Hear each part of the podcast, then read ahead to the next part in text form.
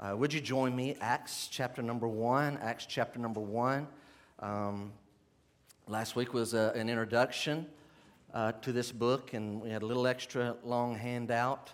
Um, and again, I'm looking back here. I still see uh, some left. I know many of you. Some of you don't do that. That's fine. Uh, we do these handouts for those of you uh, that that works for you. Others of you that may not work for you, maybe more of a listener, or maybe you're like me. If you have a, a spouse or someone that's taking the notes for you, you're like, I'll get them from you. I need to listen. But some of you, you are really that the notes work for you. We have some binders back there if you want to start collecting those. Uh, you may choose to bring yours each week. That's fine. Or you may take it home and just take your paper home, uh, and that'd be great. Uh, Acts chapter number one. All right, Acts chapter 1. So we have plenty of those left. Acts chapter 1. So before we do this, before I read today's text, let's do a quick review. Um, I'm sure our reviews will get longer as we get into the book. Um, but today, just a real quick overview of what we looked at. Y'all help me out. I'm not going over all six things, but I do want to quickly touch on five of the things, the categories we looked at last week. You help me out. The author of the book of Acts is Luke. So Luke wrote the Gospel of Luke and the book of Acts. I don't expect you to remember this next question, but I do want you to remember the, the frame of it. The time that we think it was written was around 61 or 62 AD.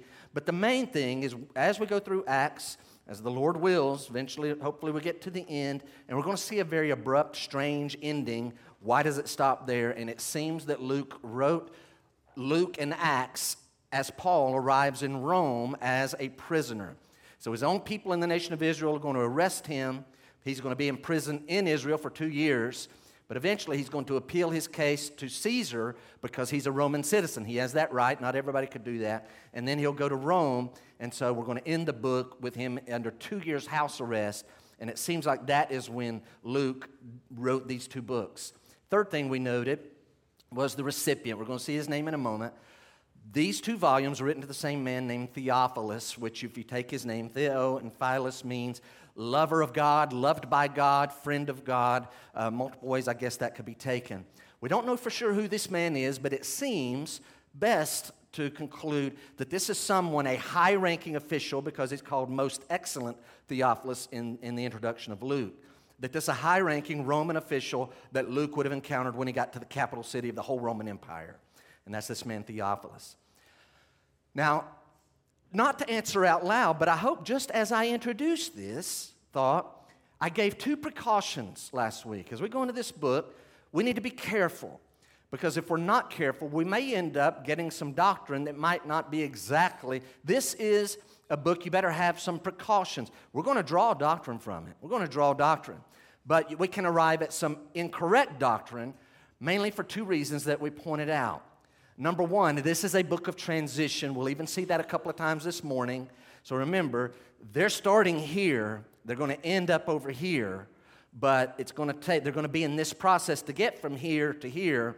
And so some things may happen in this time period, in the 30 years of the book of Acts, that may not be true in AD 61 or 62, moving on into the church age. The other precaution had to do with this as a narrative. That's the style. It's going to be, even calls it that as he introduces Luke. He says, I, I, others have sought out to set out to compile a narrative of all that's been going on. So Luke says, I too, me too, I want to do it as well. And so we know that he's writing a narrative.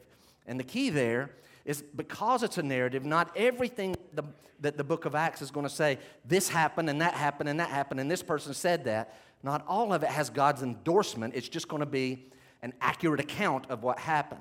Much of it will have God's endorsement, but some may not, and we have to discern uh, the difference because there's going to be some things that may be is that normal? Is that what we should be expecting to happen in 2022? Or was that something unique to that time period? And we'll ask for the Lord's wisdom as we go through. And then the last thing we noted last week was Luke's purpose. And we pointed out two things. His purpose was, first of all, historical. And I, I, I did this when I introduced Romans years ago. I did not do this when I introduced Matthew. So I don't want you to think every book Jeff introduces is the most important book. He's that guy. What's the most important book about? The one we're preaching on right now. Okay, Romans, I made a case that Romans may be like as, as important as any book in the New Testament. Matthew is an awesome book. It is the Word of God. But I thought last week some other authors helped us to understand, like, well, you can really make a case that because it is the only history book of the early church, that boy, the book of Acts is unique. Uh, we, we have to have it, or we would have so many gaps. So it was historical. He wants to write an orderly account of all that had been happening. And the other thing was, Luke's purpose was evangelistic. He writes, he does years worth of research, and no doubt weeks and weeks writing Luke and Acts under the inspiration of the Holy Spirit. So there's this practical side, but here, years of research, years of research, and culminating in this in his mind for one man. So it kind of occurred to me again, just even yesterday. Sometimes the Lord may call you to invest what seems to be an inordinate amount of time and energy and discipleship into even one person. And we want to be following the Lord's lead. Luke, we benefit, the church has benefited, but in his mind, he does all of this work, writing these two books for this man, Theophilus. So, with that as our backdrop, we didn't really get into this text last week, so we're going to do verses 1 through 5 this morning, just a straightforward. The goal is not to sensationalize, the goal is not goosebumps. The goal is what is this telling us? And this is an important launching pad for where we're going to go in the weeks and months ahead. Look at verse number 1. In the first book, O Theophilus, I know I'm being redundant, but I just want to make sure we're all engaged. What is the first book? Help me out. Luke, the Gospel of Luke. Now Luke's writing Acts. So let's keep it real simple. It's a very straightforward text. In the first book, O Theophilus, Theophilus would have already read it. I have dealt with all that Jesus began to do and teach. In the first book, what we call the Gospel of Luke, the biography of Christ. In the first book, O Theophilus, I have dealt with all that Jesus began to do and teach. And we know that. Luke did a version, we just finished Matthew. Very similar, very similar.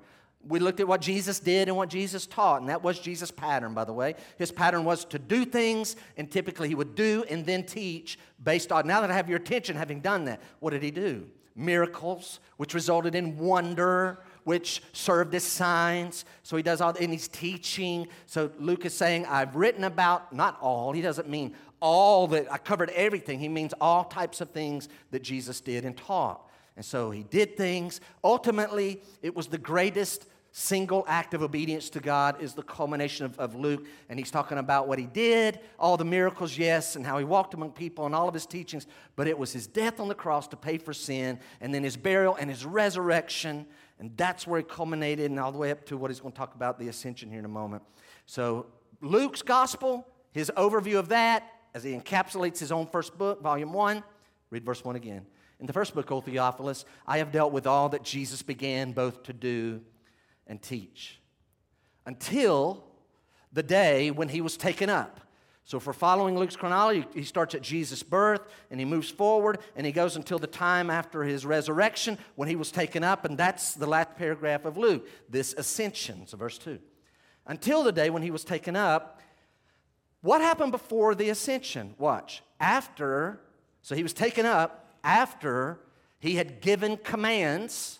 See, I, I've read this, these first three verses, especially probably 40 to 50 times in the last two weeks.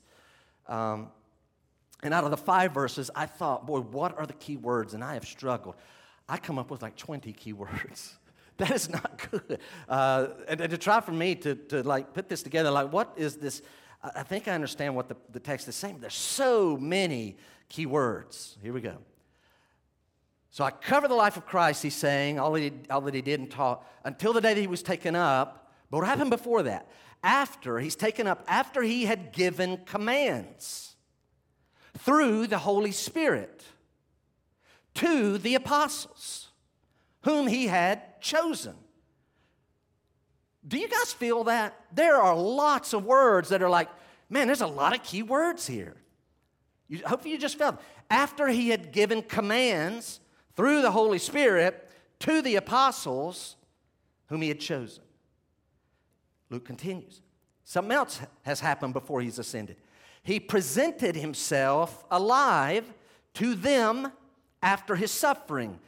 So it's what we, and you know this, we don't read that like, hey, they tried to kill me. I had a lot of suffering, but it didn't work. I'm still alive. No, the suffering includes his death, but having overcome death, verse number three, he presented himself alive to them after his suffering. How does he present himself alive? By many proofs. Many proof. Many what? Proofs. A lot of keywords. What are some of those proofs? Appearing to them during 40 days. Luke's writing, he appeared to them. How did he prove he's alive? He appeared to them during 40 days. Not for 40 days. He doesn't appear for 40 days, but over a 40 day period, he comes and he goes. And he comes, he, he's here and then he's gone. He's here and he's gone. Sometimes in rooms with the doors closed and locked, all of a sudden the Lord just appears. Various places in Judea and Jerusalem, Galilee, the Lord shows up. Back to verse 3. He presented himself alive to them, the apostles, after his suffering by many proofs, appearing to them during 40 days and speaking. Appearing and speaking about the kingdom of God. And I'm going to tell you, I'm not going to touch on that phrase. I think we'll go into that next week. When he shows up over and over, Jesus keeps talking about the kingdom of God. And that's why, verse number six, Lord willing, we'll see next week, they want to know, are you getting ready to set up the kingdom? Because he's been telling them and talking all the time about the kingdom of God. That'll be point one, verses one through three. But now look at verse four and five. This will be our second point today. And while staying with them, the idea of staying there could mean lodging, but it doesn't really care. Just, he's with them. Again, he comes and goes. It's the idea probably he's eating with them, salt. Salting with them, apparently, is uh, one way that, that could have been translated. So the Lord is on one occasion here eating with them. I'll go and confess, I'm I'm not sure if this verse 4 happens in Galilee or if it actually happens in Jerusalem, but either way, here's the point. While staying, eating, salting with them, he ordered them, by the way, just so you're tracking, who's them? The apostles, verse 4. And while staying with them, he ordered them not to depart from Jerusalem.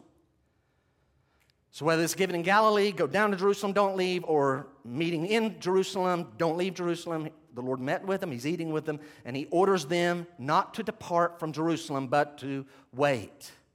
Wait for the promise of the Father. Wait for the promise of the Father, which he said, You heard from me. So that tells me automatically Jesus shares the promises of God with us. He's saying, I told you the promise of God. You need to, in, in Jerusalem, wait there for the promise of the Father, which he said, You heard it from me. What is the promise? Verse 5 For John baptized with water. We know that. Jordan River. For John baptized with water, but you will be. Notice past tense. John baptized already. You guys have been baptized. I'm assuming Matthew probably wouldn't fit that category. Uh, he came along later, but maybe the others would have been baptized by John. For John baptized with water, but you will be baptized with the Holy Spirit not many days from now. Not many days. So catch the, the flow and the energy of that. The Lord, He keeps showing up. He talks about the kingdom of God. Finally, He's saying, The Spirit's coming, not many days. And now we can see already ahead of next week why they're going to ask, why they're going what they're going to ask. Down in verse 6. All right, let's notice two things this morning.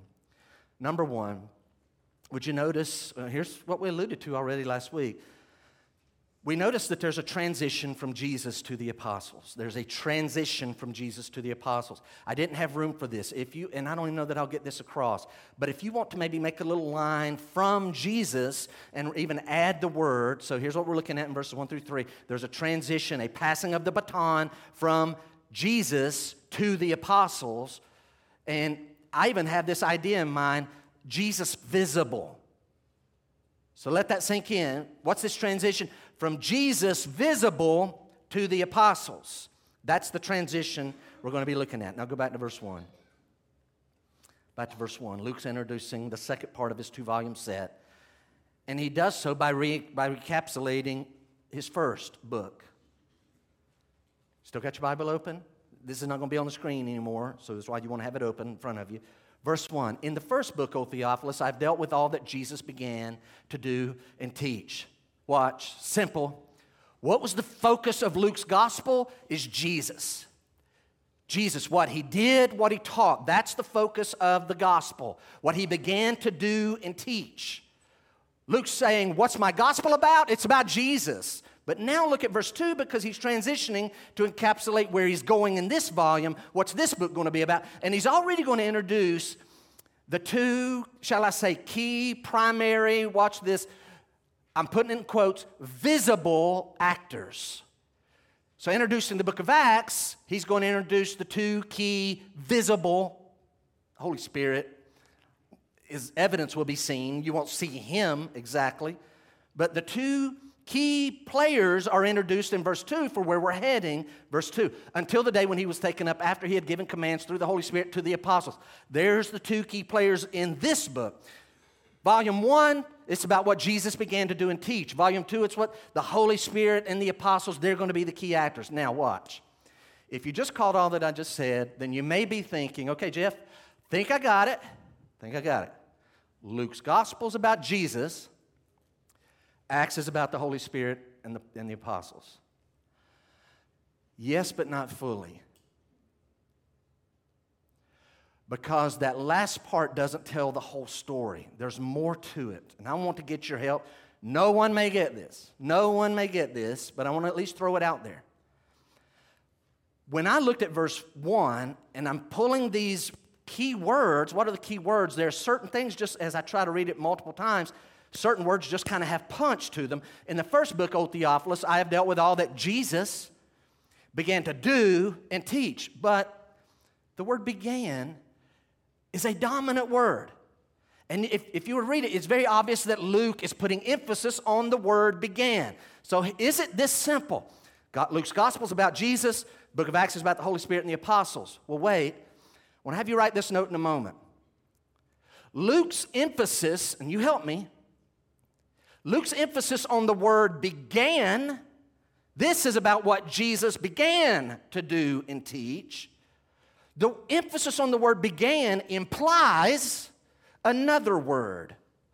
This is about what Jesus began to do and teach. This one is going to be about, that's what he began. This is about what, what do you think? He continues. Would you write that down? So Luke's emphasis, the gospel, is about what Jesus began to do. Acts, more accurately, is not just about the Holy Spirit and the apostles. More accurately, Acts is about what Jesus continues to do by his Spirit through the apostles. So I'm saying that because I want to emphasize you're not going to see the name Jesus over and over and over except in sermons, and you're going to see some of the narrative is going to talk about the Holy Spirit. Whose Holy Spirit is it? It's the Holy Spirit of God, it's the Holy Spirit of Christ. So Jesus is working still. Let me drive that home slightly deeper. Let's go back one more time, make one more pass. You ready? Did I give you enough for that whole note? I think I did. All right, you're writing that? Those of you that want that? All right. Could we say it this way? The Gospel of Luke focuses on what Jesus does in his physical body on earth personally. Acts, where we're heading, is going to focus on what Jesus does from heaven through his spiritual body. This focuses on what he does through his physical body on earth. Where we're heading in this volume is what Jesus is going to do through his spiritual body. What is his spiritual body? The church. So already I can, I can already say, if I remember one of the points that we want to finish with today, the Lord has passed the baton of his work to the apostles, to the church. Now, so, so here's what you should be feeling. Wait a minute. So Jesus is still working. Yes. Acts is about Jesus. I thought it was about the Holy Spirit. Luke was, he's still working. Now, some of you may be thinking, hold on, how does that square with this. I thought Jesus is seated at the right hand of God. Isn't he resting? He's ruling and reigning. Yes, he's resting from his high priestly work, right? You say, wait, Jeff, I know the Bible says that Jesus says just before he died, he says, It is finished. It's finished. What is finished? Write this down. Write this thought. Jesus' work of redemption is completely finished. Completely. His work of there is nothing left to do to be saved. If anyone in here, you're trying to do something to be saved, anything other than just receiving the salvation of God, the promise of God because of the work of Christ that's already finished, if you're doing anything other than that, you are not on your way to heaven. The work of redemption is complete. He is resting from that. And yet, along with that, there's still this work of proclamation. So his work of redemption is complete in the book of Luke, but the work of proclamation, there's still this whole world out there that didn't know what Jesus has done. Many today, they're born every day, they don't know what Jesus has done. So there's still this work of proclamation, and the Lord Jesus Christ is orchestrating that through His Spirit, first through the apostles, and then into the church. And you should be feeling the weight of that this morning. You're part of the process, not to get yourself saved, but to take the message. And that's a key thing in the book of Acts. So, Again, it's this passing of the baton. We need to be feeling that, that Jesus passed the baton. The baton being the gospel. He is the gospel.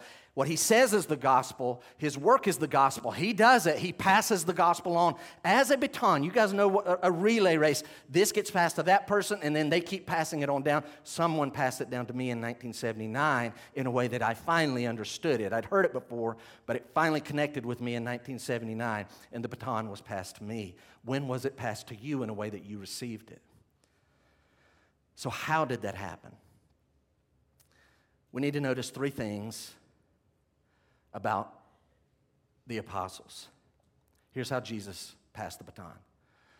So, real quick, I want you to feel this. Luke is about what Jesus began to do and teach, what Jesus did and teach. Now we have this book called Acts. So before, so here Luke writes about what Jesus does and teaches. Before just launching into the acts of the apostles and their teaching, he first backs up and says, okay, we know that was his credentials. He's the Son of God.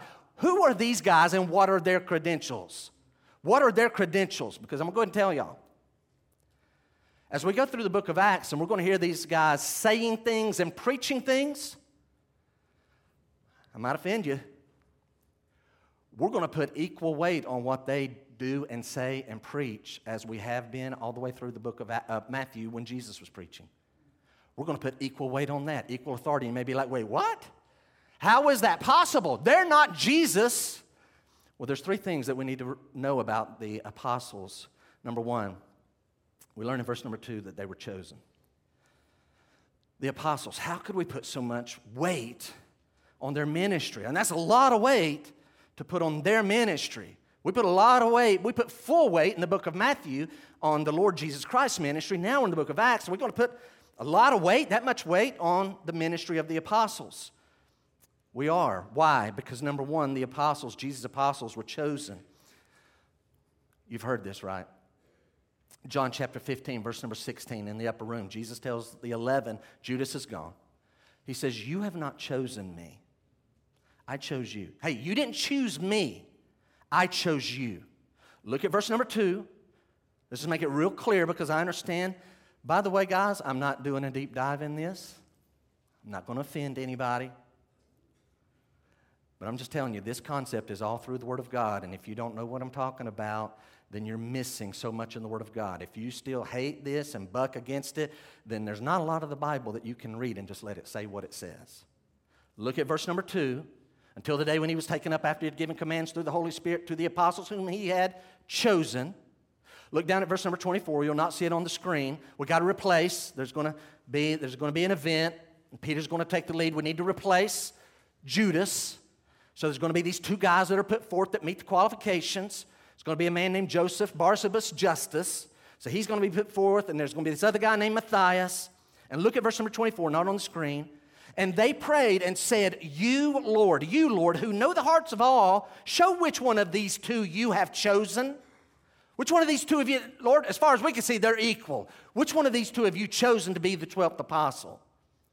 And then we'll see what the Lord does there if you, again, hope you got your Bible open. Flip with me over just a few chapters, chapter number nine. Look at chapter nine. You've not chosen me, I chose you. The apostles whom he had chosen. Lord, which of these two have you chosen? We're going to run into chapter number nine. This man named Saul of Tarsus is going to get born again, and he's going to go into the city of Damascus. And there's a very devout Christian in the city of Damascus who's heard of Saul of Tarsus because he's come to kill Christians in Damascus.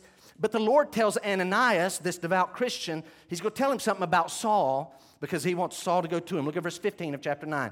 But the Lord said to him, Ananias, Go, for he is a chosen instrument of mine to carry my name before the Gentiles and kings and the children of Israel. So, guys, listen. Here's where we got to start. The apostles are chosen. So here's what that tells me it is God's prerogative to choose or not to choose. It's his prerogative to choose or not to choose. We can sit here all day. Why was that person chosen as an apostle? How come they're not? I want to be an apostle. Well, newsflash, you are not an apostle. You cannot be an apostle based off of verse 21 and 22 of our text. Verse number two in chapter 1 of Acts, we learn that the apostles were chosen. Literally, personally chosen, appointed, trained. They're going to spend time with the Lord Jesus Christ, being trained by Him, Why? they are going to go out as, as His authoritative representatives. They will be His authoritative representatives. Now, here's what we got to say the obvious, right? Start writing your note. This next one. Apart from Christ, you say, well, these guys are chosen. Okay, wonder why He chose them. Well, let's just be clear. Apart from the Lord Jesus Christ, these apostles, these men, are nothing special on their own. They're nothing special. We know one of them was a publican tax collector. The majority of the rest we know were what? Help me out. They were what? Fishermen. You say, Jeff, you got something against fishermen? I don't. Fishermen are just average, normal guys. I'm not slamming them. I'm not saying they're the worst of people. I'm just saying they're not extraordinary. Guys, here's the impression none of these apostles are anything special and extraordinary of themselves. If, and we're going to add Paul, Saul of Tarsus becomes Paul, that's it, Saul Paulus. Paul does seem to have this higher IQ and these other gifts and talents, but even he, apart from Christ, He's not only not special, he's special in the wrong way. He's special in being very religious, so much so he ends up persecuting the church. So the one guy who maybe has a little more smarts about him, he's so smart he ends up going the wrong way, apart from Christ. So the Lord takes these not special guys, but he ends up, because he has chosen them, and the Lord puts upon them a very special, God given gift of power and authority. And that's two separate things. They are given great power. These apostles are given power, I mean, powers. They have powers to do things and to heal and to do miracles. All of them had powers and authority, and those are two separate things if you're taking that note. How much authority? Let's just settle it. More than anybody else on earth. The apostles were given power and authority beyond anyone else on earth back then, anyone else on earth since then, anyone else on earth today. And even as we get into eternity, I struggle with that. I haven't given a lot of thought. Somebody, maybe you have, and you already know the answer to this. Uh, who will outrank the apostles in the coming kingdom? I know that they sit on 12 thrones. Only one I can really think of that might be there would be David, and I don't know David's. Here's what I can say confidently. You say, how much power and authority were these guys given? Because they're nothing special on their own. Nothing written, nothing written before or since them carries the authority of what they will say when they're preaching, what they will write, and what they will approve of. Nothing before and nothing since carries the authority of what they will write. You say, wait a minute, what about it? Right. I am saying, in my opinion, which is the right one in this case, the New Testament qualifies, and yes, because it's later revelation, outranks the Old Testament. There's a reason it's called the Old Covenant and the New. How do we know about the New Covenant? Jesus told it to these guys who told it to us. Nobody outranked these guys. By themselves, they're just normal guys. And that's the pattern of the Lord. None of us are apostles, but I still I read the book of First Corinthians, and here's what I learned. Paul says, Have you noticed that not many among you are mighty or noble or wise? God does that. He uses just normal people. He uses the lowly to confound the wise. Why does he do this? So that he gets all the credit, so that everyone knows it is clearly Jesus and his power of his Holy Spirit. It won't be long, we'll get in a situation where the higher ups in Israel are going to look at Peter and John. They're going to be, How do a couple of guys like you do this?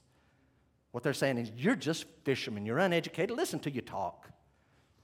What I have found is the Lord chooses and allows people to do His work that are just nothing, nothing special. I've got, a, I've got a, an example in my mind right now that uh, you should be aware of. The Lord lets people serve and speak on His behalf, even those who are not apostles, and they may be just the most backward, awkward, afraid of public speaking, stutterers you've ever seen. He does let people like that, even them, serve in His kingdom. Number two, what's this transition? How does the Lord do this? Second thing we notice about the disciples, the apostles, comes out of verse 3. Not only were they chosen, they were convinced. They're very convinced. They were convinced. They're convinced of at least a couple of things, is, is the point I want to make. Look at verse 3. He presented himself alive to them after his suffering by many proofs. They're convinced. These apostles meet this man, Jesus. Now, let's just settle it real simple. There's this man named Jesus of Nazareth, an actual historical figure. We're going to celebrate his birth. We don't know the date, but in seven weeks, we're going to earmark that day as a special day to celebrate the birth of Jesus Christ as an actual event. He was a real baby. This little baby grows up to become a man. So here's a Jewish man stands in front of these apostles and he convinces them that, oh, yes, there is a heaven, and it is filled with the host of heaven, and it is the home and the abode of God, and I have all authority in heaven and all over the earth, and these guys believe it. They're convinced this man has all authority in heaven and on earth. Why? Because his life matched all the prophecies, and because he did this, this thing. After they followed him for two and a half years, they're going down to Jerusalem, and he says the craziest thing. He says, When we get there this time, I'm going to be arrested. I'm going to be given over by my own people over to the Romans, and they're going to scourge me and they're going to crucify me, and I will die, and I'm going to be buried. But on the third day, I'm going to rise again. He calls all of that before it ever happens. And now here he shows up, according to verse 3, after the fact, and he convinces them that he does have all authority in heaven and earth because he has kept his word and his promise of actually coming back from the dead. He proves it to them. Now, I want you to write this thought. Look at verse number three. How does he do it? He presented himself alive by many proofs. Uh, again, I grew up on the King James. I alluded to this last week. The King James would say many infallible proofs, and that's to get across this idea. I'm not an expert in this, but here's what I understand. The, the, those words, by many proofs, that's one word in the Greek language, and here's what I want you to write it down. What is meant by many proofs? It means the absolute, strongest kinds of logical evidence. It's the kind of logical evidence, like physical evidence, is what the Lord used.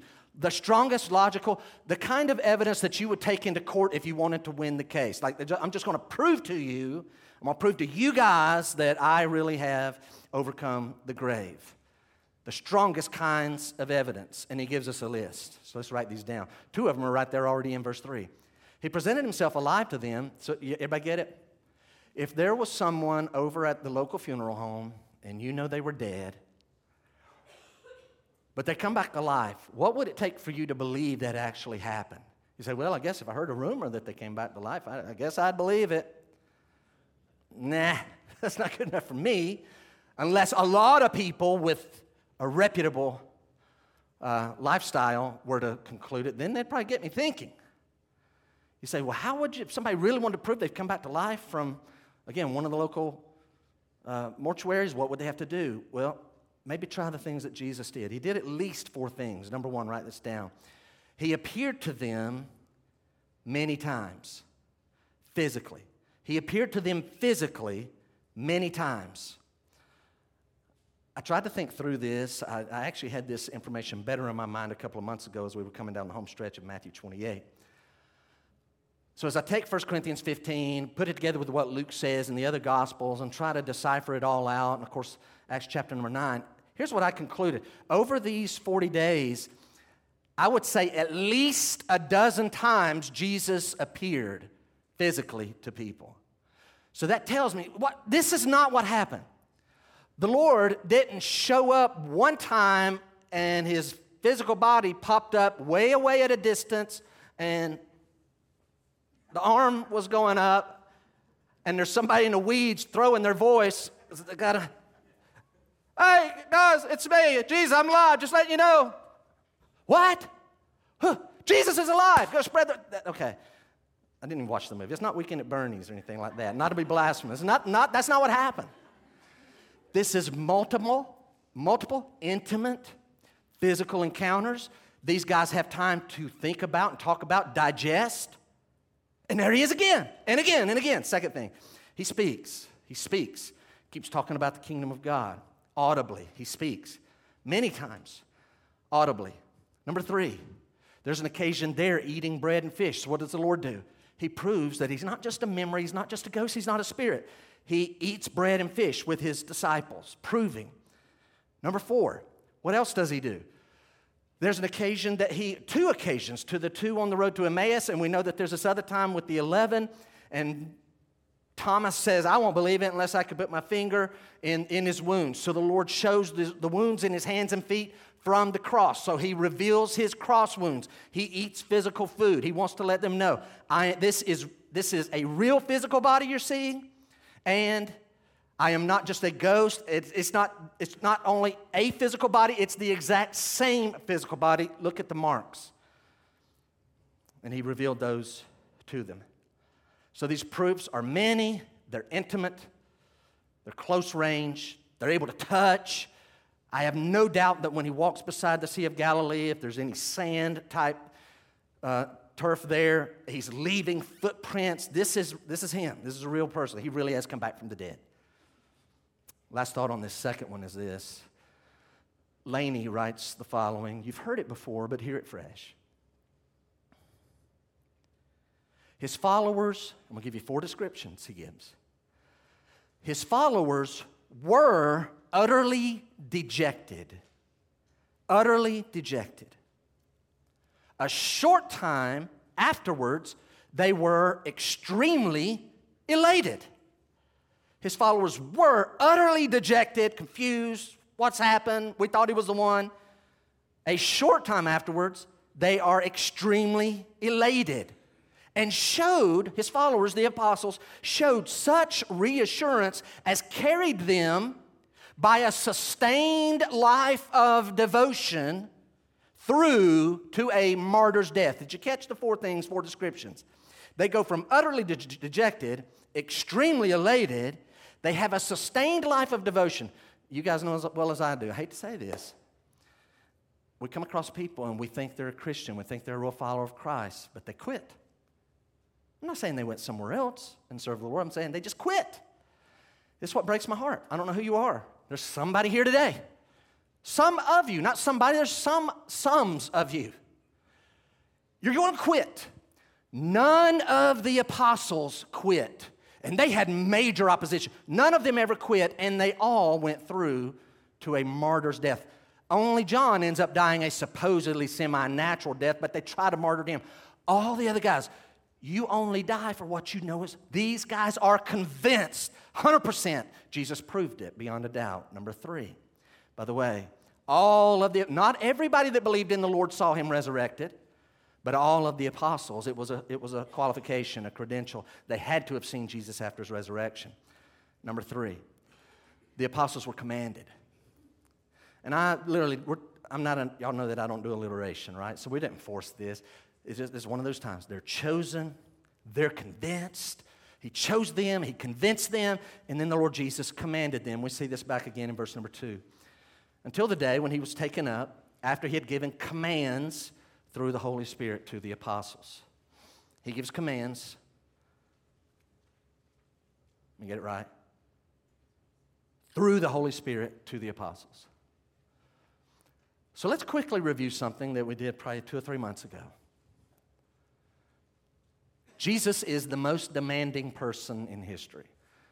I know there have been a lot of demanding people. Jesus is the most demanding. It's like everywhere he went, he starts talking to people, one on one conversations, small group conversations, his guys, enemies, um, you name it, large groups. He's constantly telling people what to do and how to live. He's the most demanding person in history. Now, I'm going to do two categories. First is just kind of some various commands. Sometimes, as I said, this is to his enemy. Sometimes it's to a, a, Pharisee by himself at night. Another time it may be to a woman at the well. Sometimes it's just him and his disciples. Sometimes it's people crowded in a house who want to hear him. Sometimes it's in a synagogue. So it's different settings. Jesus just gives these various kinds of commands to various people. Let me give you a little brief list, just a taste. Jesus demanded that people be born again. Here's what he says the most demanding person in history says, You must, you must be born again. He says, Repent. He tells people, Repent. Change the way you think about you and your sin and about Him. Repent. He says, Listen to me. Hey, li- Jesus says, Listen to me. He tells me, You better listen to me. That's what He says about Himself. Jesus says, Believe me. Believe in me. Jesus says, Love me. Talking about himself. Love me, believe in me, listen to me. He says, Pray. He tells people, Pray to God the Father, but do it through my name. Use my name when you go pray to the Father, it'll get you access. Who does this? On another occasion, he says, Render to Caesar the things that are Caesar's. Translation, pay your taxes. Hey, Lord, what should we do? My people, pay your taxes. Another occasion, on a mountain, he tells people, his followers, lay up treasures in heaven. So here's, there's kind of got, got two of them side by side, has to do with our money. Pay your taxes, lay up treasures in heaven, not on earth. Don't just be banking up and banking up way more than you need. And it has why, be wise, but don't just keep setting up way more than you need. And when it's time for you to go, if God has especially blessed you, what He would say, lay up treasures in heaven when it's time for you to go, make arrangements that you are laying up treasures in heaven and not just blowing it and wasting it, or I don't know where it's going to go when I die. Make arrangements that you are surely investing in the kingdom because the moment you're there, you're going to be glad. Now, I hope they do what I said with what I left down there. Lay up your treasure. This is what Jesus commands. He says, Forgive people from your heart when they wrong you. He says, do not separate what God joins together in marriage. He says, do not fear, do not be anxious. Worship God in spirit and in truth. Worship God. That's what Jesus says, not suggestions. Let me read that list. I'm not going to do it animatedly. Check yourself. Yes or no? Have you been born again? Yes or no? Have you repented? Do you believe Jesus? Do you love Jesus? Be honest. Do you love Jesus? I'm not asking, do you love him like you should? Do you love Jesus? Do you listen to him? Do you pray in his name? Do you pay your taxes and render to Caesar that which is Caesar? Is it your lifestyle to lay up treasures in heaven? Or are you just like, nah, I'm just going to disobey that? Do you forgive people of their wrongs when they wrong you? And they've apologized and they've sought your forgiveness, or you're just like, no, nah, I don't think they're sincere, or no, I'm not ready? Do you honor your marriage vows? Do you make a habit of living in fear and anxiety all the time and just disobeying the Lord? Or are you like, you know what? That comes naturally to me. I'm going to kill that. I'm going to obey the Lord. I'm going to kill that and put that to death because that doesn't please Him and I don't need to do it and it does me no good anyway. Do you worship God in spirit and in truth? So those are some a sample of these general commandments. But now would you look quickly at verse number 2. So the first book, Luke, is about what Jesus began to do and to teach until the day he was taken up after that he had given commands through the Holy Spirit. I'm going to I'm going to insert my opinion here a couple of times today. So here's my first time, I think, doing that, which is, again, you may refute this, and that's okay. You might be right. I think verse 2, where it says, after he had given commands through the Holy Spirit to the apostles whom he had chosen.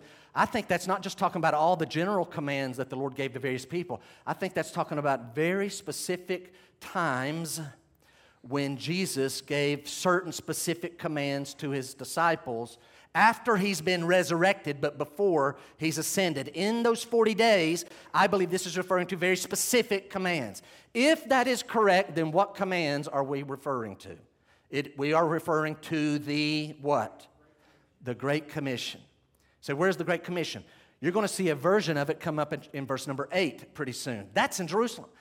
The famous version is up in Galilee in Matthew 28 that we looked at a couple of months ago. So I believe that the specific commands are given that are given here refers to the Great Commission. Again, Matthew 28, Luke 24, 47, Acts 1, 8, and also Mark chapter number 16 has, has its version there. To go out and make, here's here's the command. All that other stuff, think about that. If it was only all those other things, then how would they remember? Like, how are we going to remember all those other things that you've ever said? So it's going to include that, and you still may be wondering, how are they going to know? We're going to get that in a minute. How could they remember those things? There's a reason they're able to remember, and that's going to come out of verse 4 and 5. All right. So here's their assignment. Their assignment, as they receive the baton, is not only themselves to obey the commands of Christ, not to get themselves saved, but to spread the message of Christ by doing and teaching themselves. And so they're going to do that. And the last command, in essence, he gives is to not only go make disciples, get them baptized, but teach them to observe all that he's commanded. I know you are tired of me saying that, but we're going to keep drilling that in. The last command is for them to teach all the followers of Christ to obey all the other commands of Christ, and the last command, which is to teach people to put their faith and trust in Christ, get baptized, and then obey all the commands of Christ, which again includes the last one. And it just keeps going and going and going all the way down. A couple of thoughts before we move to our second point this morning. We're not apostles. I'm not an apostle. But these same three things that are true of them are also true of every true believer. We are chosen, we're convinced, and we're commanded. All of God's people have been chosen, all of God's people have been convinced. Convinced of what? If you're a true follower of Christ, you are convinced that He is the Lord, He has all authority in heaven and earth, and you're convinced that He came back from the dead. You say, Well, I don't believe that He came back from the dead. You're not a Christian, according to Romans 10. We're all convinced, we've all been chosen, and we've all been commanded because their, their command was to teach us the commands and to keep those commands and to pass the commands along. Can I use two pictures? And, and I, I think I'm going to fall short really bad right here. Have you ever seen a relay race? You guys have seen relay races, right? So there's a bunch of teams, they're running. It's usually four man, I think. Four man, four woman. So picture people are running around this track. They're giving it everything they got. You see them? They're going. I mean, it's not like coast and jog. They're booking it. There's urgency. They have the baton. They run as fast as they can. They get there. They hand the baton to the next person. They take off booking it, running, urgent. Wow, we got to pass it on. We want to get there. We want to win in the end. Everybody's got to participate. Could you imagine standing in the stands watching eight or ten teams trying to go around the track, passing the baton, and you look and there's some team over there that their first person runs well their second person runs well, but the third or the fourth just I mean, people are booking it and they do everything they got and they, they skin their knee and they fall getting it to them and then they get it and they go, Thanks, I've got the baton. And then they just stop. Just stop. They don't advance anywhere, they don't pass the baton. Is that your Christian life? Has the faith, the gospel, been passed to you from someone else who gave it to someone else, who gave it to someone else, who gave it to someone else, and then it's been passed to you? And to this day, you've not passed it to anyone else.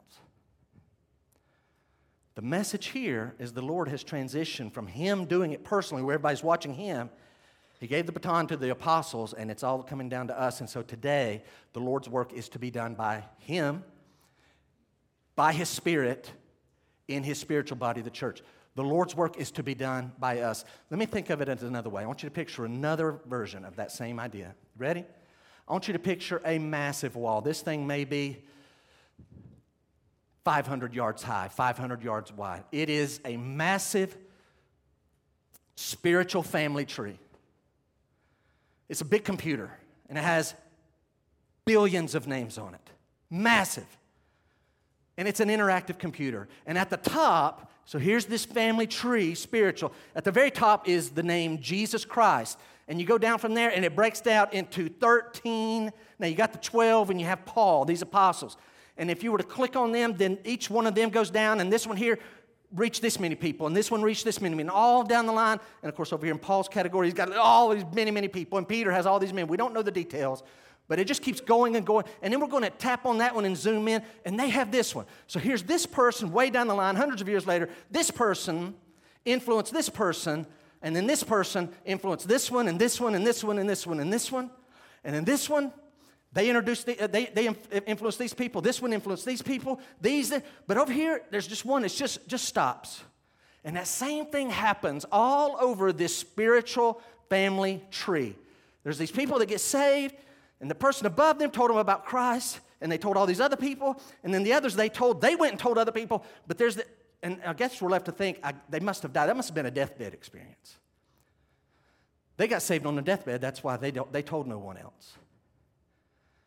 I'm afraid we're going to get to heaven and find a lot of people. Thank you for the baton. I'm going to heaven. But they're going to die, go to heaven, having never passed on the faith. Is that you? You're here for a reason. Number two this morning is in verse 4 and 5. In verse 4 and 5, we find an order to wait on God's promise. There's an order to wait on God's promise. Let's read verse 4 and 5 again.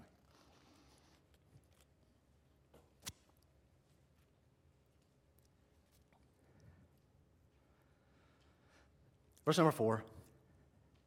And while staying with them, he ordered them not to depart from Jerusalem, but to wait for the promise of the Father, which he said, You heard of me. For John baptized with water, but you will be baptized with the Holy Spirit not many days from now. So, in your first point, I had this word transition, and now I've got to go back to it because we're not trying to force this idea, we're just saying this is an example. Verse number four again, while staying with them, the them is the apostles. This is the apostles, the guys that are going to become the most authoritative outside of the Lord Jesus Christ himself, but in fact, they're ambassadors doing his work, carrying his authority. While staying with them, he ordered them not to depart from Jerusalem, but to wait. Wait for what? For the arrival of the Holy Spirit. So right out of the gate, I want you to write this down. The word wait illustrates for us this unique transaction nature that exists in the book of Acts, because as I pointed out last week, none of the true believers on earth at the start of the book of Acts have the Holy Spirit, not even the apostles. They don't even have the Holy Spirit yet living inside of them. And of course, as we're going to go through the book, some believers in the Lord Jesus Christ will have the Holy Spirit, but not all yet. And then, thankfully, by the end of the book, the pattern will be that all believers will have the Holy Spirit. But here we are, even the apostles are told, now you're going to have to wait for the promise of the Father, which has to do with the baptism of the Holy Spirit. Next thing I want you to notice is also comes in verse 4. At the end of it, it kind of threw me, and this is pitiful. I should have thought of it. Hopefully, you, some, some of you will do better than I did. Look at verse 4. While staying with them, he ordered them not, hey, don't depart from Jerusalem. Get to Jerusalem, wait for the promise of the Father, which you heard of me. So, guys, you heard me talking about the promise of the Father. And then I go into verse 5, and I think because of verse 5's wording, it kind of made my mind go in a certain direction. I started thinking about, like, I think it's Matthew 3, uh, Luke 3 or 4, somewhere in the early chapters and I started thinking about, yeah, John the Baptist came on the scene. He says, There's one coming after me. He's mightier than I am. I'm not even worthy to, to stoop down and, and strap the, the latch on his sandal. He's greater than I. I'll baptize you with water, but he's going to baptize you with the Holy Spirit. So I'm thinking, when did Jesus? He says, Wait. So go to Jerusalem, don't depart, but wait for the promise of the Father which you heard from me. And I'm thinking, when did you? I know John says he's going to baptize you with the Holy Spirit. When did Jesus talk about this? And of course, I'm thinking through Matthew, Mark, and Luke. It's, it's John, it's, it's John's gospel, it's in the upper room. Let's just quickly look at this. Because the Lord said, hey, hey, hey, hey, apostles, I've, i told you about this. There's other people told it. Ezekiel predicted it. I think Zechariah predicted it. Joel predicted it. Isaiah predicted the coming of the Spirit. John the Baptist predicted it. All these predictions. But you remember, I told you about the Spirit's coming. It's almost time, it's almost here. When did he do this? Hold your spot in Acts. Go back to John chapter 14. John chapter 14. I'm Just going to fly through these. This is just like 40 days earlier. Just some four, a little over a month earlier, they're in the upper room. Judas has already left. He's going to be in the Garden of Gethsemane within probably a couple of hours. He'll be arrested, probably within three to four hours. He'll be on the cross the next morning. What's he doing here in the upper room? A lot of things. But look at chapter 14, look at verse number 16. This is what our verse in verse 4 is talking about. Jesus says, and I, to the, to, talking to the apostles, and I will ask the Father, and he will give you another helper, another advocate, another, another counselor, another comforter. I'm going to pray for you, and the Father's going to send you another helper to be with you forever. What's he saying? I'm leaving. They're very disturbed. Hey, guys, I'm leaving. Where are you going? Where I'm going, you can't come. Well, we want to come. You'll come later. But I'm going to pray and ask the Father, and He's going to give you another helper to be with you forever even the Spirit of truth, the Spirit of truth, whom the world cannot receive. They can't receive the Spirit of truth. Why? Because it, the world, neither sees him nor knows him. Now, watch the end of verse 17. You know him, for he dwells with you. Present. He dwells with you and will be in you. Did you see that? So the apostles are not total strangers to the Holy Spirit. The Holy Spirit already dwells with them. What he's talking about is going to be a new dynamic where he actually is going to dwell in you. Verse number 26, skip down. But the helper, the Holy Spirit, still the same scene, Jesus still talking. The helper, the Holy Spirit, whom the Father will send in my name, will teach you all things and bring to your remembrance all that I have said to you. Guys, if I've talked to you on the phone in the last week, I don't remember details. I might, I might remember the main takeaway. If we had a conversation a month ago, I might remember the main takeaway. Maybe, probably not. I'm getting old. How are these guys going to remember details? Verse number 26 the Holy Spirit is going to cause you to remember everything that I've said to you. Flip over to chapter 15 quickly. But when the helper, verse number 26, 15, 26, when the helper comes, whom I will send to you from the Father, the Spirit of truth, who proceeds from the Father, he will bear witness about me. Boy, I skipped something earlier, didn't I?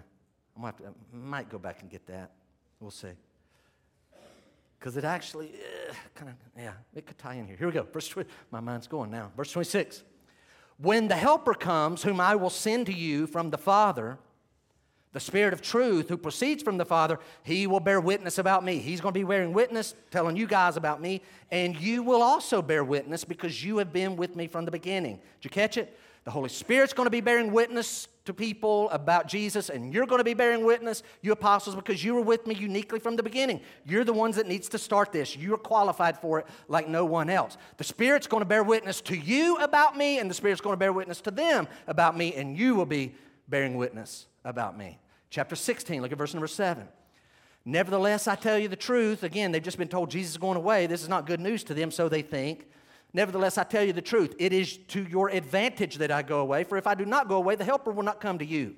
But if I go away, I will send him to you. Even hearing that, I've got to believe they're still thinking, yeah, that's not as good. We want you. We want you. We want you being here. We like you being here physically. Verse 8. But here's the deal when he comes, he will convict the world concerning sin and righteousness and judgment. He will convict, convince the world of sin and righteousness and judgment concerning sin because they do not believe in me, concerning righteousness because I go to the Father and you will see me no longer, concerning judgment because the ruler of this world is judged. Watch.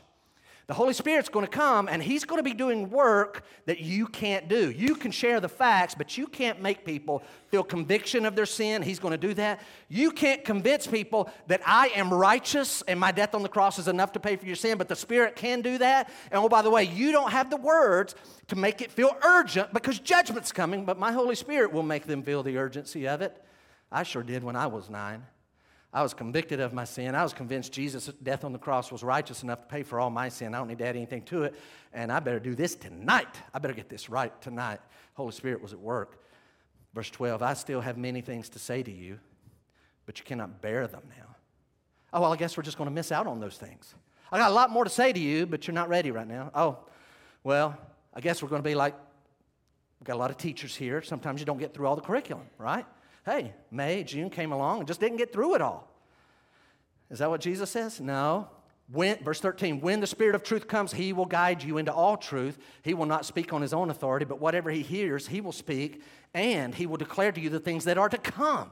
These guys are going to talk about things that are going to happen in the future. How do they know this? Did Jesus tell them details? No, the Holy Spirit's going to come and show them the future. Verse 14, the last one here He will glorify me, for he will take what is mine and declare it to you. You see what Christ is saying? You need to go, you need to wait on the promise. Stay in Jerusalem, don't leave. It's the promise of the Father that I gave you just 40 days ago when we were in the upper room. Back to Acts 1. So if you were in John, go back to Acts 1. Verse number 5.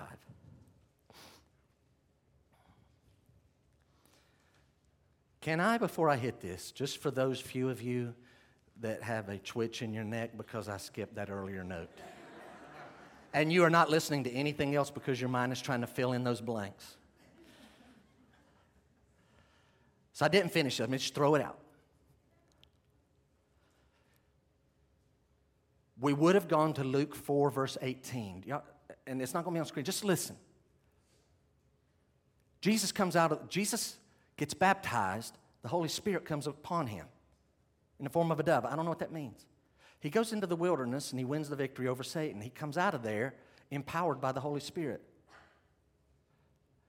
And then he goes to his hometown Nazareth, and now that he's 30 some, and they're starting to hear how famous he is and all that's been going on, it's Saturday in the synagogue. They hand him a scroll. It's Isaiah. He knows exactly where to turn. He turns Isaiah, what would be chapter 20, 61, and he says, The Spirit of the Lord is upon me and he has anointed me to proclaim. And he goes on and talks about the different things the giving of sight to the blind, and the setting at liberty of the captive, and to go and, and in verse, the next verse, to proclaim the acceptable year of the Lord. I don't understand it all. Here's all I know. The Son of God, after the bapt- his physical baptism by John, the Son of God now has the Spirit of God on him and in him in a unique way. Here's your note, write it down. Jesus had his own power. He has his own power and yet, he also ministered in the power of the Holy Spirit.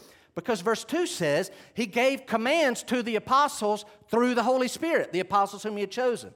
He gave commands to the apostles through the Holy Spirit. So the Holy Spirit is involved in Jesus' ministry. Jesus speaks in the power of the Spirit.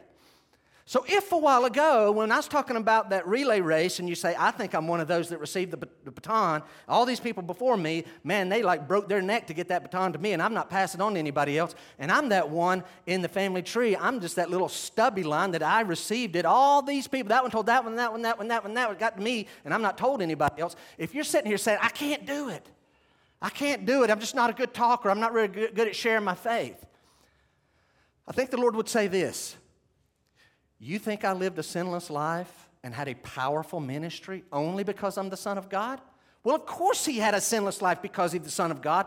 But I think what he would say is this you also can defeat sin in your life, and you too can have powerful words if you'll rely on the anointing of my spirit. What he would say is, I relied on the Spirit while in my body on earth, in the flesh. You rely on the Holy Spirit in your life, and you will see you'll not be that little dead end in the family tree. I said I wasn't going to develop that, didn't I? I actually ended up hitting most of it. Now back to our second point, which comes out of verses 4 and 5. Look at verse 5. And again, I don't know how you guys read your Bible. Sometimes the littlest words do something. Would you look at it with your eyes? Am I twisting this? Wait for the promise of the Father don't leave Jerusalem. Wait for the promise of the Father, which you heard from me. For John baptized with water, but you will be baptized with the Holy Spirit. Catch these two words, prepositions. For John baptized with the Holy Spirit. Or for John baptized with water. But, and that, it's connecting words. Catch those two connecting words. For, do y'all, do y'all feel that? Go wait for this promise from the Father. For John baptized with water, but you will be baptized with the Holy Spirit. Here's how I hear that. For John, like, this is good. For this is good. This is a good thing. This is a great thing. The baptism of John is a great thing. For that. But that. You feel that? We got water. Water. What kind of water? Uh, Jordan River water? Water. We got water, we got the Holy Spirit. For John, baptized with water. But you will be baptized. Which is better, water or the Holy Spirit? It's not close. John knows his baptism is important. His baptism is important, but he knows it can't compare to the one that Jesus is going to give. Mine's important. Israel, you need to do it. So if you're taking notes, let's write this down. What was John's baptism? What was the point of the water baptism of John? Were, were John's hands magical or so super spiritual that when he touched you, you got saved? Maybe when you went under the water, it washed your sins away? Is that? No. Write this down. John immersed people in water as an outward expression of their inward repentance from sin and their faith to God. Is that important? Absolutely, it was important. Can I translate that? I, know you're probably starting to write that. If you want to write that, here it is again. John immersed people, baptized means to be placed into. John immersed people in water down by the Jordan River. Why? As an outward expression of their inward repentance of their sin. Hey, if you've repented of your sin, then get down here and get baptized. Jews didn't get baptized, Gentiles got baptized into Judaism. John, eh, here's, here's in essence what his baptism kind of had to do with. It was for the Jews to admit by being baptized, hey, this Jewish blood in my body is not enough. Jewish blood in me is not enough. I need to have my own relationship with God. I'm not just getting in under the umbrella of promises God made to Abraham. I need to take those personally to me. I need to repent of my own sin and hate my own sin, put my faith and trust in God and His promises myself. That's what his baptism stood for. But now, write this water baptism is symbolic. Water baptism, symbolic. Yes, it's important. But the baptism of the Spirit is far greater than that because we're talking about a greater eternal reality. The baptism I'm pretty sure somebody could have faked repentance and went down in the water and got, got baptized by John. But you can't fake, not in reality, not in a way that fools God. You may fool some people at the local church acting like you got baptized in the Holy Spirit, but you're not going to fool God. Because the baptism of the Holy Spirit is eternal reality, it is greater than the water baptism. All right, I'm coming down the home stretch this morning. Acts chapter 1, verse 5. For John baptized with water, but you will be baptized with the Holy Spirit not many days from now.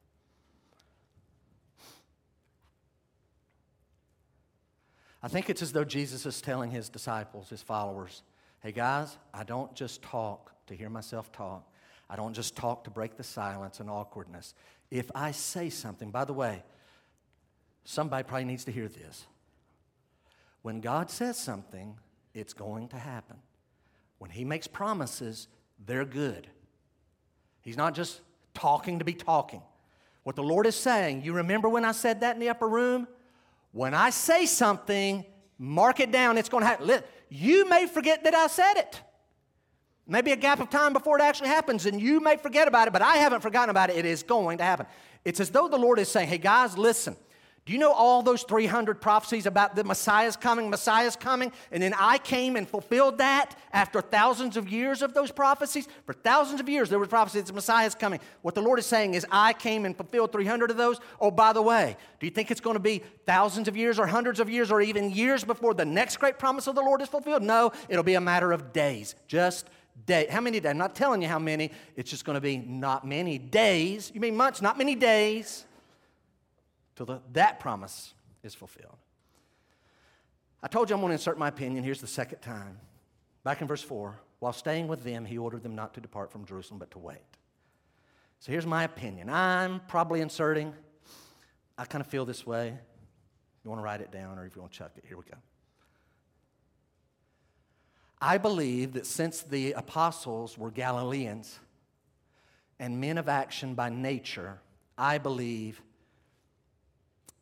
it was not their desire to wait in Jerusalem.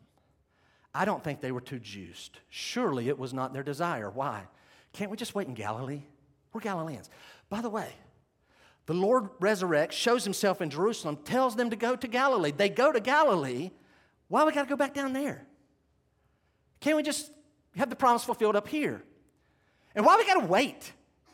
I want to do something. You've told us this, and we're ready to go. You told us we're supposed to go make disciples. Let's just go start. Nope, you need to wait. And you need to do it in Jerusalem. And I'm, in my, again, I'm reading between the lines. I'm thinking, they're probably thinking, Lord, they just murdered you by crucifixion here in Jerusalem. The leaders that did that, they know that we're your followers. Is it really safe for us? Now, complete the thought. Since they were Galileans and by nature men of action, it was surely not their desire to wait in Jerusalem. Yet, this is key thought in obedience to Christ, that's where the promises of God are received at their best. It's in obedience. Again, we're not earning the promises of God. It's just that's the place where God blesses. Again, you're not earning it, it is always grace. Here's what Jesus is saying Guys, you may not want to be in Jerusalem, and you may not want to wait, but the promise of the Holy Spirit is going to be poured out in Jerusalem not many days, and so you're going to have to wait, and you need to be there when it happens. You need to be there when it happens. Can I ask a rhetorical question? It's rhetorical to adults to some of the young people, it may not be rhetorical. You may really need to think about this. But you ever been in a point in your life where you feel like God's got you in a waiting game? Like you want to see something big, you need something big, but it's not quite happening yet, and you're just kind of waiting. You ever been there? It was like six and a half years ago, almost seven. I got fired. Got fired where I was for 21 years. I don't think I did anything specific. It was just a changeover was taking place, and I got let go. And I didn't have a job for six months. Hello? We're addicted to food here. when, just waiting. I'll tell you guys, with what I do, I do try to study. I do try to study. I can study all I want. At the end of the day, I'm just telling you, I'm not trying to be Mr. Fake Humble up here.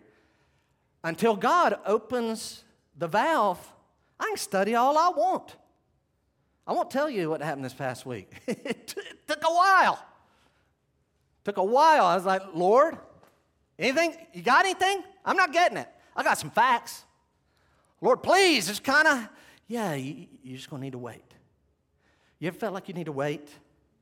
When you're waiting is a good time, maybe God just like, I just want you to rest. Here's a big one I think what's going on.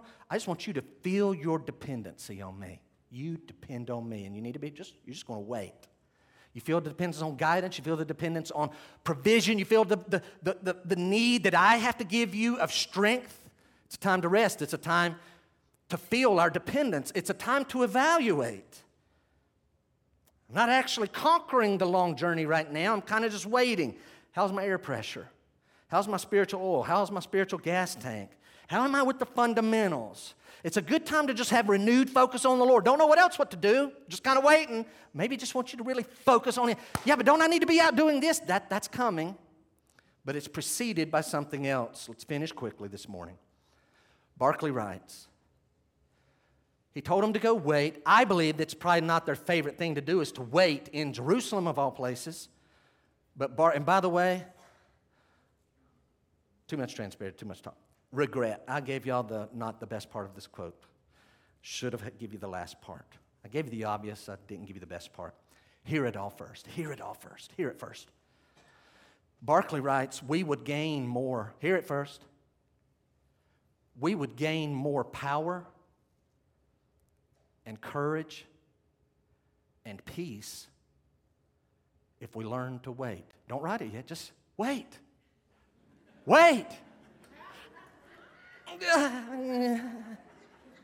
Just wait.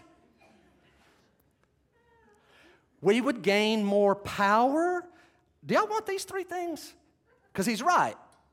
It's not right because he said it, it's right because he's right. We would gain more power and courage and peace if we learn to wait. In the business of life, we need to learn to be still. Now, that's going to be up in a minute. Let's hold off. He pulls in Isaiah 40, 31. We know that they that wait on the Lord shall renew their strength. Here's what I should have given you.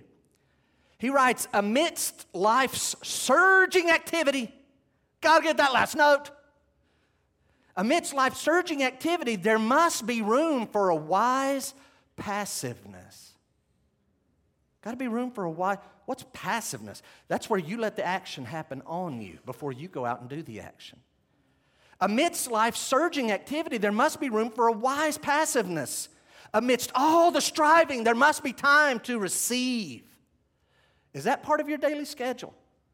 You say, Jeff, Isn't the main point of today's text that the baton's been passed from Jesus to the apostles and they were faithful and they passed it to this one and that one, that one, that one, that one, that one, and for 2,000 years and it's been passed to us and we need to, yes, absolutely. That is the point.